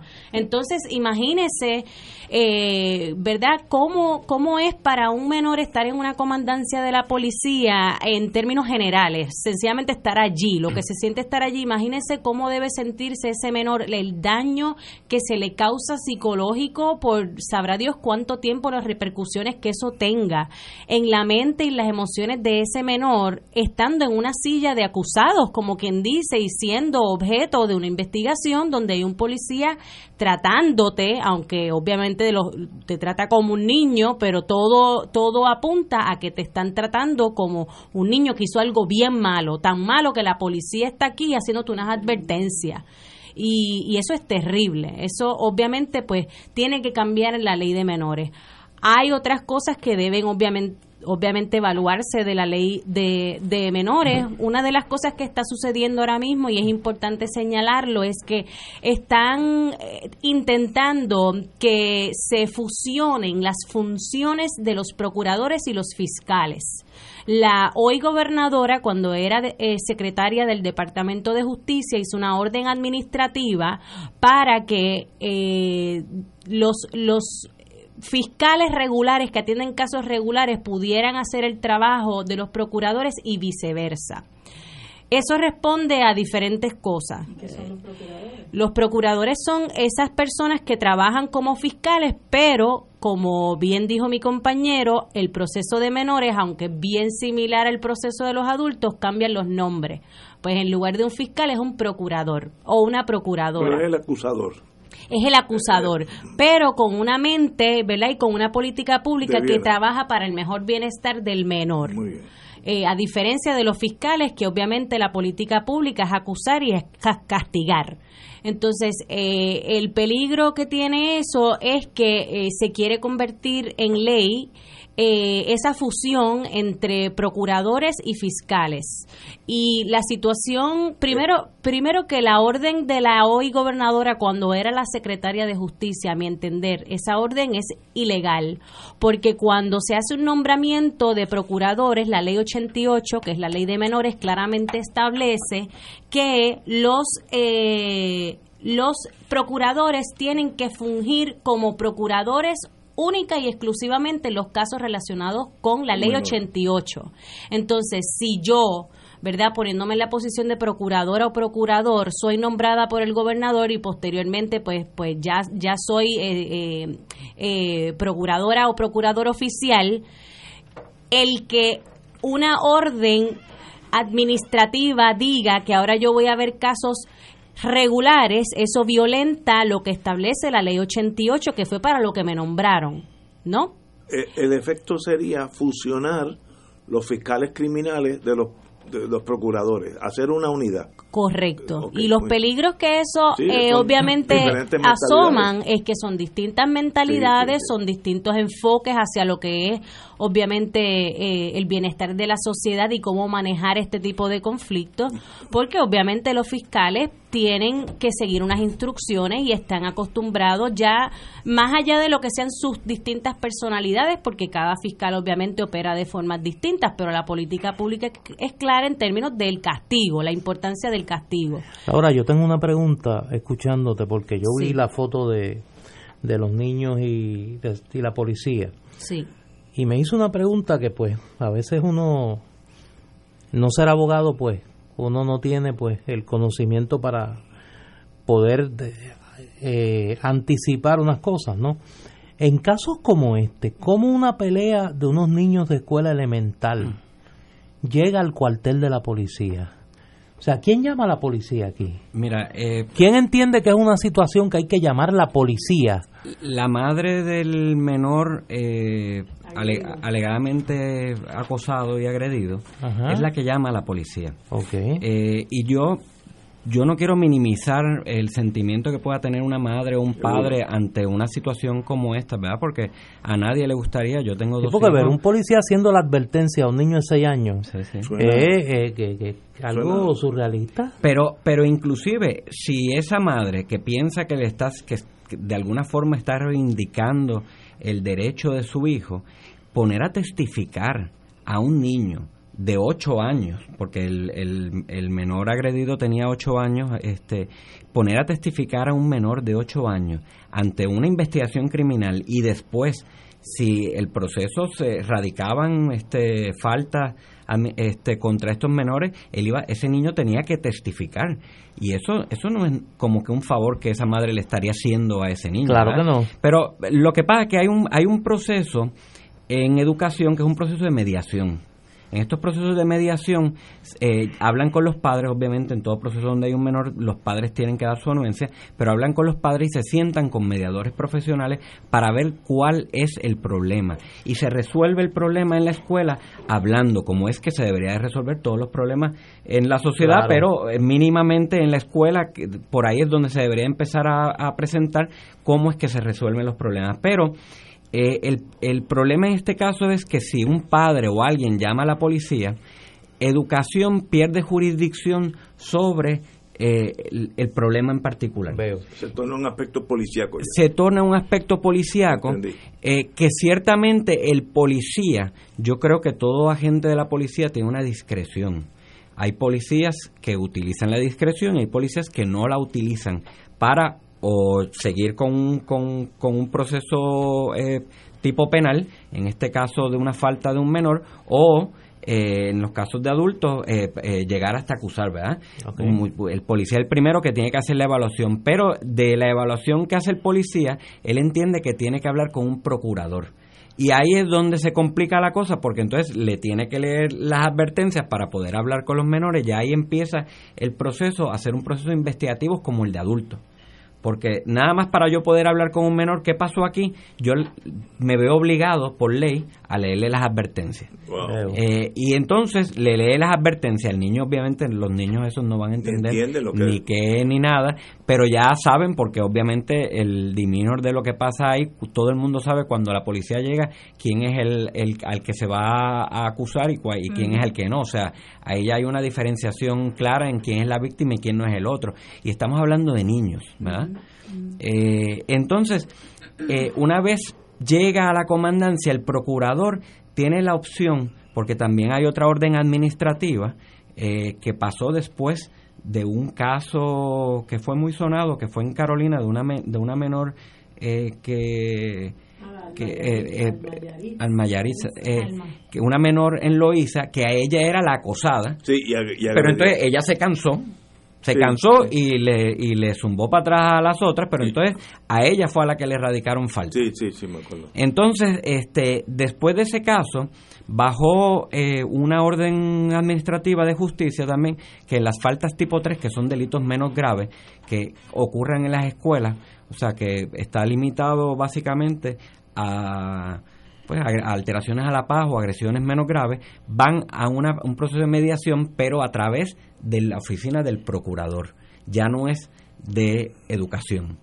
Entonces tiene otra connotación, porque entonces el procurador, esto tiene que volver al procurador, después de la mediación, el procurador es el que va a decir, ah, pues ya, ya este se llegó a un entendido, vamos a mediar, pues entonces yo no voy a, a, someter. Pero eh, es todo un proceso que sigue siendo un proceso eh, eh, absurdo, ¿verdad? ¿Y, qué, qué, ustedes sugieren? Si, si yo fuera que no lo soy, el presidente del Senado, digo, díganme qué enmiendas ustedes sugieren para mejorar esta ley. Pues para empezar que todo todo proceso mínimamente de delitos menos graves, pero yo creo que todo proceso de, de, faltas cometidas por menores en las escuelas, debería de, tener una primera jurisdicción la escuela. O sea, después de que la escuela asuma jurisdicción y vea, investigue, porque una investigación... Antes, de la policía. Antes de la policía, porque una investigación criminal es diferente a una, a una investigación administrativa de, eh, de, educación, ¿verdad? Estamos hablando de que están los maestros, los trabajadores sociales, gente, gente con preparación para bregar con niños, no la policía de Puerto Rico, que algunos podrán manejar a, a niños, ¿verdad? Pero no tienen, no, ese no es su, su función de día a día. Este, lo de los 13 años yo creo que es algo que tiene que tiene que, pasar. Yo espero, e, ese proyecto estuvo a punto de pasar en el 2017, pero tuvo una de estas historias este, de la legislatura de Puerto Rico donde habían dos proyectos de ley que buscaban enmendar la, eh, la ley de menores. El proyecto de la Cámara, este, que era un proyecto altamente punitivo, donde lo que se hacía era poner más fuerte las cosas para los menores. Eh, este, y entonces el proyecto del Senado, que buscaba muchas, eh, ese proyecto era, era bien bueno, buscaba eh, eliminar muchas cosas de, de, problemas que tenía, que tenía la ley y corregir diversos errores que tenía, pero los dos proyectos, curiosamente, pasaron Cámara y Senado, los dos. Ah, entonces llegaron ante ante el gobernador, el, el ante el ex gobernador este Ricardo Rosselló. Y este, la realidad que yo tengo que admitir que, que yo creo que él la tenía o fácil o difícil, eh, pero no podía firmar ninguna, porque le llegan dos proyectos de ley. contrario, contrarios uno al otro, pues él dijo, no, yo después voy a presentar un proyecto que salga de administración este, la hoy gobernadora apoyó el proyecto de la Cámara, el proyecto punitivo. Yo espero que hoy siendo gobernadora teniendo un papel diferente en lo que debe ser la política pública, porque la política pública de justicia puede ser una cosa, la del gobernador debería de ser otra. Yo espero que ella pueda entender eso este, y no siga eh, amarrada con proyectos punitivos que los venía escuchando y, y, te escuché a ti Ignacio que dijiste en este este es un país pobre, tercer mundista que no tiene para estar gastando en cosas que no se deben de estar gastando. Pues ¿para qué hacer todos unos procesos para encauzar a menores? ¿Para qué seguir haciendo leyes donde en vez de 20 años le vamos a echar ahora 40 años a alguien? en lugar de echarle 50 vamos a echarle 100. Y entonces estamos hablando que son personas que van que el Estado va a tener que cargar con eso y en menores es peor porque estamos hablando de menores, que cuál es el daño psicológico que van a tener estos menores, yo no sé. Pero yo sí sé que en los residenciales públicos en este país hace años se reciben disparos todos los días y esos menores se tienen que agachar. Hoy la gente de Miramar se está quejando de que en sus casas recibieron un disparo, pero desde hace años, 30 años atrás, en los residenciales públicos todos los días hay disparos. Esos niños se tienen que tirar al piso. ¿Cuál es el daño psicológico de esos niños? Pues lo estamos viendo. Esos niños viven en un estado de guerra. ¿Qué podemos hacer? Pues de nuestra parte, seguir defendiéndolos en, el, en los foros pertinentes y en estos foros, porque estamos en una en, crear conciencia de que esto hay que pararlo, de que no se trata aquí de ser conservador o liberal, es, es cuestión de ser racional, humano. Estamos hablando de niños, estamos hablando de personas, ¿verdad? Eh, con futuro. Si los empezamos a tronchar desde ahora, pues puede ser puede ser malo eso. ¿Y, y esos proyectos que podrían ayudarlos están ahora tan vivos o, ya esos proyectos sucumbieron a la historia? Hay, hay un proyecto, el proyecto que está vivo ahora es el proyecto del Senado 1440. Del Senado. Del Senado. Este, que es que indicaste que, te gustaba. Eh, este proyecto no es igual al que era el proyecto original, que era también el proyecto del Senado eh, 489 del 2017, este proyecto está más limitado. Y está más limitado a eh, la cuestión de enmendar la edad.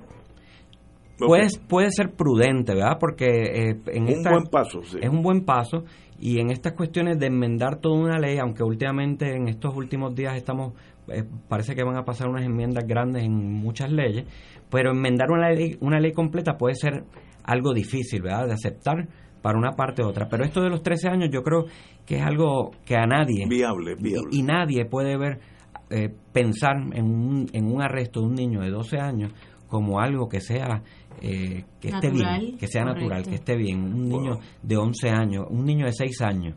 O sea, y esto no es que uno se lo invente, es que pasa. Exactamente. Pues es un privilegio tenerlos aquí, el tiempo nos traiciona.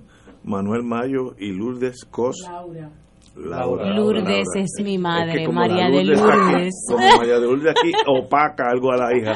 Laura Cos Guzmán, privilegio tenerlos aquí. Muchísimas gracias por la oportunidad. Como, dije anteriormente, ustedes son los que todos los días están en la línea de fuego y eso de verdad que es, bueno, si no eres joven no puedes hacer ese trabajo porque sencillamente es agotador y frustrante y continuo. Mañana van a tener los mismos problemas que tuvieron hoy y pasado mañana los mismos problemas.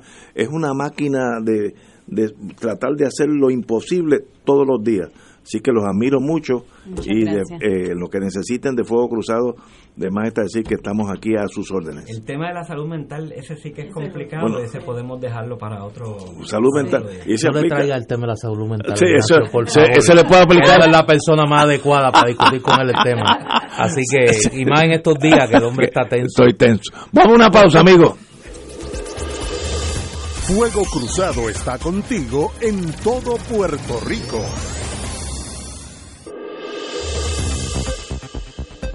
Y ahora continúa Fuego Cruzado.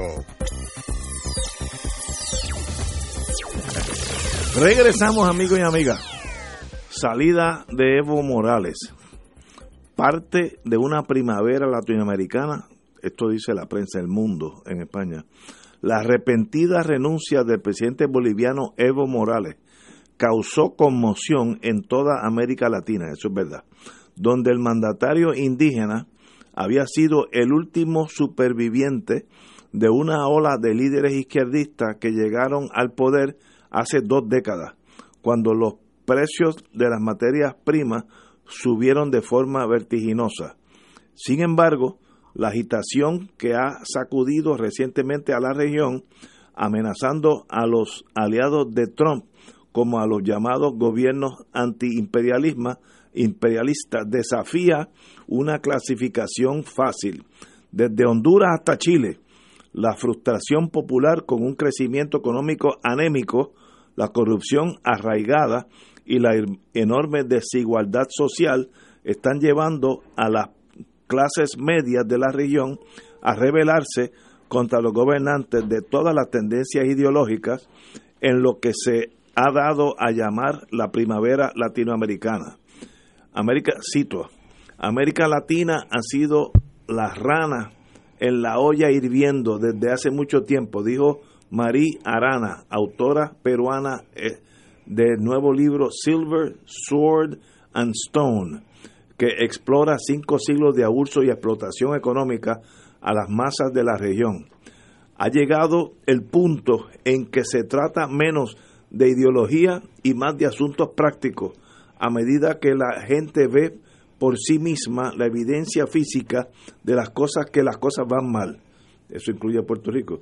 La angustia es mayor entre la clase media recientemente empoderada de la región y los grupos que tradicionalmente se han visto privados de derechos y que dieron grandes pasos cuando la izquierda llegó al poder a fines de la década de los 1990 con la elección de Hugo Chávez en Venezuela y Luis Ignacio Lula da Silva en Brasil.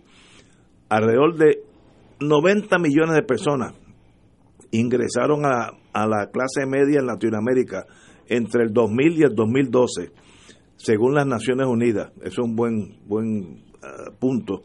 Una hazaña que sustentó en un auge en los precios de las exportaciones de cobre, soya y petróleo de la región. Sin embargo, con la caída de los precios de las materias primas y luego de que los líderes de la izquierda se han, se han visto involucrados en escándalos de la corrupción, las familias que ganan lo suficiente por primera vez en generaciones como para pagar impuestos y enviar sus hijos a la universidad están exigiendo servicios públicos de mayor calidad el último párrafo. La izquierda tuvo un gran trecho, pero es poco probable que se repita, y comentó Michael Shifter, presidente de la organización Diálogo Latinoamericano. En el futuro los, los ciclos políticos serán más cortos porque gobernar es mucho más difícil y las expectativas son mucho más grandes que nunca. Yo creo que eso se aplica a Puerto Rico también. Así que ahí tenemos esta explosión en Bolivia, que es la última de, la, de los países latinoamericanos que ha, salido a la, luz pública por tener problemas socioeconómicos de gran magnitud, tanto así que el presidente de Bolivia eh, pidió auxilio, renunció a la presidencia y pidió ser exilado en México, lo cual le concedieron ese privilegio. Así que Bolivia en este momento está en un plano de casi anarquismo, donde nadie manda, eh, y es sencillamente una pena de un país tan bonito y de gente tan buena estén pasando tantas y tantas vicisitudes. Uno de los problemas que tiene la prensa norteamericana y que tiene muchas veces la academia norteamericana es este afán de, singularizar los eventos en América Latina y tratar de encontrar en una situación particular unas eh, señales que intentan extrapolar a otros a otras realidades. Yo creo que lo que está pasando en Bolivia eh, es algo totalmente distinto a lo que está pasando en Chile. Y lo que está pasando en Chile no tiene absolutamente nada que ver con lo que está pasando en Brasil.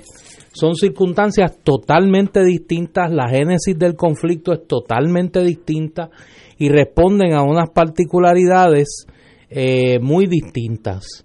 Eh, ¿Qué importancia tiene en un caso u otro la situación económica? Pues eso va a variar. Eh, Chile, por ejemplo, es uno de los países, el tercer país de América Latina con mayor nivel de desigualdad, donde la transición democrática que dio paso luego del referéndum de 1988 al gobierno democrático de la concertación de los partidos por la democracia siguió en el tema económico la misma política de la dictadura de Pinochet, el experimento neoliberal. Y hoy los partidos que encabezaron esa concertación, que luego se llamó Nueva Mayoría, particularmente la democracia cristiana y el Partido Socialista, pues miran con, con, con un sentido crítico esa experiencia por las carencias que tuvo esa experiencia en términos de cambiar el modelo económico. La situación de Bolivia pues responde a un tranque producto de, un, de, de, una diferencia de interpretación sobre el proceso electoral.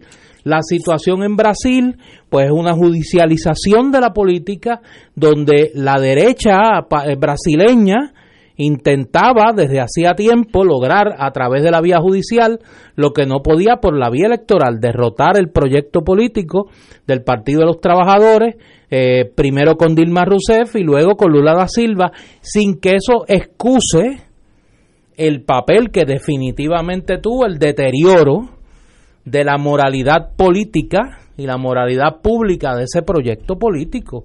Yo creo que hay que mirar las cosas con su justa perspectiva y entender las particularidades de ese conflicto. Ahora hay un ente que me parece que está, que su primera gran prueba ha sido en esta crisis boliviana, que es la entente que están formando los gobiernos de México con el gobierno eh, de Argentina, de, el gobierno entrante de Alberto Fernández, y el rol del Perú, que fue clave en la autorización del uso del espacio aéreo peruano para poder sacar a Evo Morales con vida de La Paz, Bolivia, o del, del, refugio donde se encontraba en Bolivia, en la región cocalera, para que pudiese llegar vivo a México en un avión de la Fuerza Aérea Mexicana a eh, vivir el asilo político. Yo quiero sobre esto hablar algo porque uno de los problemas que nosotros tenemos, y cuando digo nosotros en la región, en, el tema, en, los temas políticos, es el, la falta de conocimiento histórico. México ha sido un país que se ha caracterizado desde siempre, de su historia republicana, por ser un país abierto a que sus fronteras sean refugio de los perseguidos políticos. En México estuvo León Trotsky en México estuvieron los exilados de la República Española. En México estuvieron los exilados de la dictadura trujillista. En México estuvieron los exilados cubanos, Fidel Castro, el Che Guevara eh, argentino, pero que se une en México precisamente al movimiento contra la dictadura de Fulgencio Batista. En México estuvo Víctor Raúl Allá de la Torre, cuyo caso de asilo es el caso que establece la, la inviolabilidad del derecho de asilo cuando estuvo refugiado en la embajada colombiana en el Perú durante la persecución al aprismo luego de 1948 y México ha sido el refugio por excelencia de los exilados políticos independientemente de su tinte ideológico. El presidente de México en 1973, Luis Echeverría Álvarez, le ofreció un avión a Salvador Allende, como ahora hizo a Andrés Manuel López Obrador con Evo Morales para que saliera de Chile. La dictadura militar no permitió que el avión aterrizara en Santiago y pudiese retirar a Allende de Chile con las consecuencias que sabemos y en el caso del gobierno boliviano el vacío de poder que se da en Bolivia es el que permite que el gobierno mexicano pueda aterrizar su avión con la autorización del gobierno peruano para poder sobrevolar eh, el espacio aéreo de ese país y poder llegar a México. Y un caso que me parece que es un ejemplo, y fue la actitud del gobierno de Mauricio Macri. El presidente electo Alberto Fernández le pide al presidente saliente Mauricio Macri, que es de derecha, que mantenga abierta la embajada argentina porque había intenciones, que es la, es la decisión que uno toma como, como jefe de Estado eh, eh, intuitiva, ¿no? En una situación de caos, tú cierras tu embajada. Le pide al presidente entrante a Macri, mantén la embajada abierta porque si no va a costar sangre. Y la embajada argentina ha servido de refugio para gran parte, además de los que están refugiados, estaban refugiados en la embajada mexicana, de un sector importante del liderato del gobierno de Evo Morales, con un tinte ideológico distinto, es lo que quiero señalar. Yo creo que es una crisis bien complicada, no, no está sujeta al maniqueísmo tradicional de blanco y negro y estos son los malos y o este es el imperialismo por un lado y por el otro lado están los comunistas. No, mire, el, el conflicto boliviano es un conflicto muy complejo, viene de muy lejos, viene de una experiencia republicana muy accidentada, viene de unas tensiones sociales, raciales, territoriales, que son eh, prácticamente inéditas en lo que tiene que ver con Sudamérica es un conflicto que no se parece a ninguno en esa región.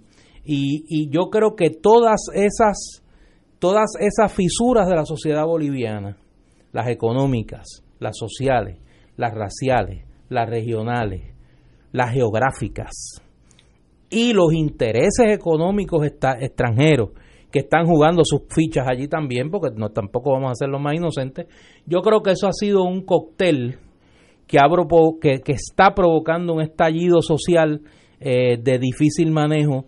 No hay gobierno ahora mismo prácticamente en Bolivia.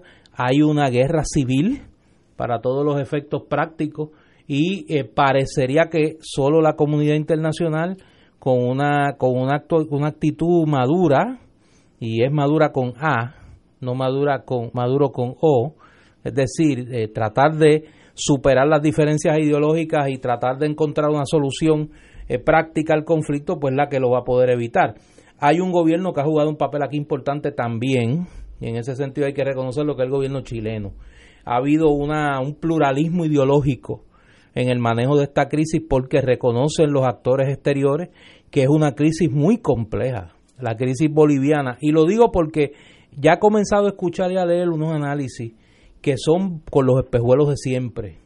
El tema boliviano no es igual a ninguno de los conflictos políticos de la región porque tiene unos ingredientes que en Bolivia en particular tienen un tinte y un impacto mayor. El tema racial, el tema económico, el tema regional, que tienen unas que, que, que crean unas profundas divisiones en la sociedad boliviana que obviamente tienen extrapolación política. Tenemos que ir a una pausa, vamos a una pausa y continuamos con Fuego Cruzado. Fuego Cruzado está contigo en todo Puerto Rico.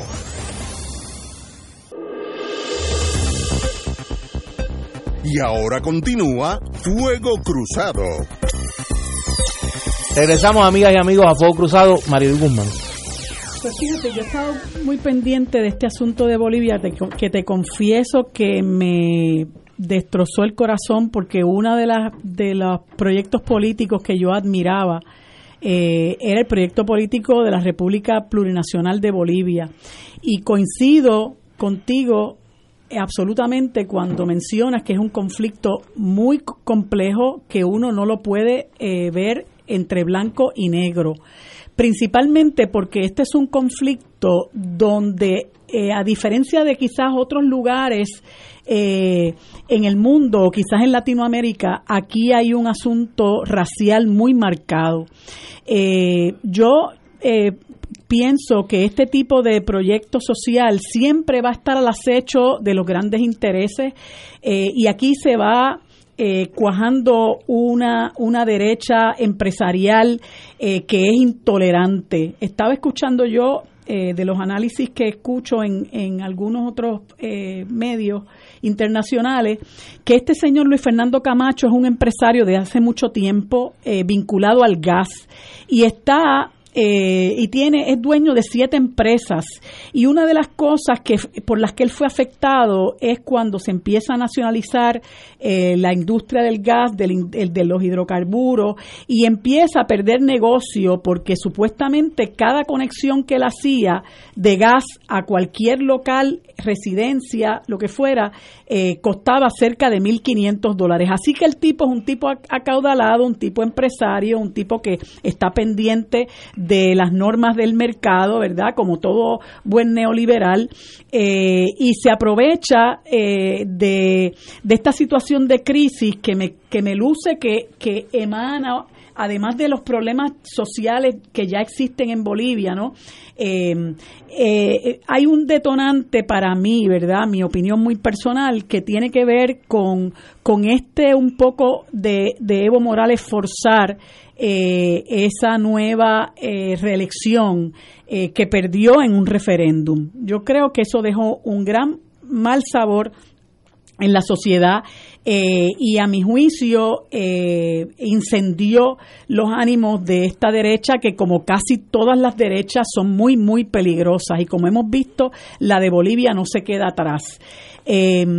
pero uno tiene que uno tiene que, que rebatir todo este afán de estar ahora, ahora levantando eh, la bandera del fraude electoral, fraude que nunca se probó, eh, y hablando de que Evo era un tirano, yo no, no puedo concebir que se pueda sostener seriamente que Evo era un tirano porque no hay duda que llevaba 14 años en el poder y esos 14 años fue electo por el pueblo. Lo que pasa es que este es generalmente el discurso al que, al que recurre, eh, recurren estas derechas recalcitrantes que lo primero que hacen es empezar a demonizarte con un mote de tirano y dictador y estos, estos tiranos modernos, ¿no? Que se someten al escrutinio del pueblo, eh, este, pues como quiera que sea, a ellos no les gusta eh, y aún y cuando cuando sucede una situación como la que se, suscitó en Bolivia, pues entonces lo que tenemos que echar mano es del mote de dictador, del asunto del fraude electoral, eh, que ya en mil ocasiones se, se, se trató de explicar la razón por las cuales el conteo en un momento dado se detuvo y es porque, según lo explicó la presidenta del Tribunal Electoral, que en este momento está privada de su libertad, María Eugenia Choque, eh, ellos tenían que detener el conteo en el Tribunal Electoral del país en lo que llegaban los, el conteo de los tribunales electorales provinciales, particularmente de los sitios muy lejanos de la ruralía.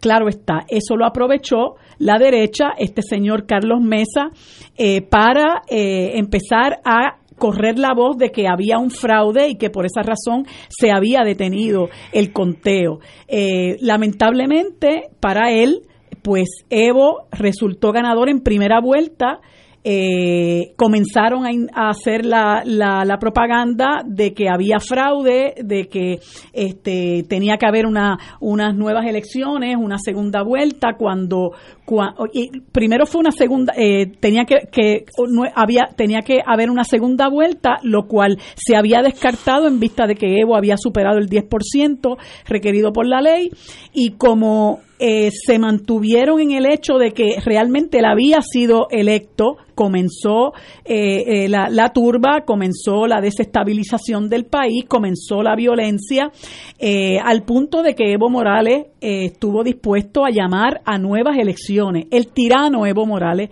estuvo dispuesto a llamar a e, nuevas elecciones como lo hizo el domingo en la mañana con la mala suerte, ¿no? Eh, de que esas Fuerzas Armadas no estaban aparentemente suficientemente consolidadas como están las Fuerzas Armadas eh, y, la, y el Frente Cívico Militar de, de Venezuela y eh, llegó al punto en que les le pidieron que tenía le sugirieron que debía renunciar. Obviamente ante eso y ante los hechos de violencia que se habían dado anteriormente mediante los cuales habían quemado tribunales electorales provinciales habían quemado la casa de la hermana de Evo Morales habían eh, eh, agredido a una alcaldesa eh, de una localidad que se llama Vinto, le echaron hasta pintura roja encima y obviamente Evo ve que las Fuerzas Armadas le sugieren la renuncia, pues entiendo que prudentemente renunció. Pero hay que, hay que destacar que esa, esa Evo deja en, en, en Sudamérica al país de mayor desarrollo económico a razón de un promedio de 4.3% anual, que redujo el analfabetismo, que redujo el desempleo, que hizo justicia a los sectores históricamente marginados como son los sectores indígenas. Por eso era que los sectores que faltaban por contar eran abrumadoramente de Evo Morales. Eh, y empezó a romper con ese racismo y esa exclusión que era característica, característica de de los gobiernos eh, que le antecedieron. Eh, y, pues se les reconoce a él y a su ministro de Economía, Luis Alberto Arce, eh, por un extraordinario trabajo para levantar la economía boliviana, que era una economía en beneficio de los sectores marginales, marginales, marginados, marginados históricamente, algo que, que la, la derecha no tolera y por eso estamos viendo el desenlace tan triste en este momento donde hay un caos donde hay un vacío de poder que esperemos, ¿verdad?, que pueda eh, eh, encaminarse la, la, solución y la paz para ese pueblo luchador. Estoy totalmente de acuerdo contigo. Yo creo que es una tragedia la boliviana la derecha va a regresar a aquellos gobiernos de derecha que todos conocimos en la Guerra Fría, Hugo Banzer, había otros que eran sencillamente militares de, a, los Trujillo, eh, a los Somoza, y veo esa derecha volviendo. Barrientos era uno. Eh, y sencillamente con el visto bueno en pasivo o si no pasivo de los Estados Unidos, que le gusta que esos señores sean de derecha y no de izquierda. Pero me da pena por los bolivianos, pueblo hermano, gente muy buena, pero están pasando momentos muy difíciles. Mañana a las 10 de la mañana, antes de irnos, para los que se quieren entretener en algo diferente, comienzan en la Cámara de Representantes Federal las vistas del residenciamiento del presidente Trump. El Comité de Inteligencia de la Cámara comienza vistas, es la tercera vez en la historia de los Estados Unidos que se celebran vistas dirigidas al proceso de residenciamiento de su presidente, para aquello de las crisis políticas. Espero que tengamos suerte y lo residencien, si todo sale bien. yo, creo que yo creo que ahí tu gente está trabajando, están en doble turno tratando de sacarlo. Vamos a una pausa, amigos, hasta mañana.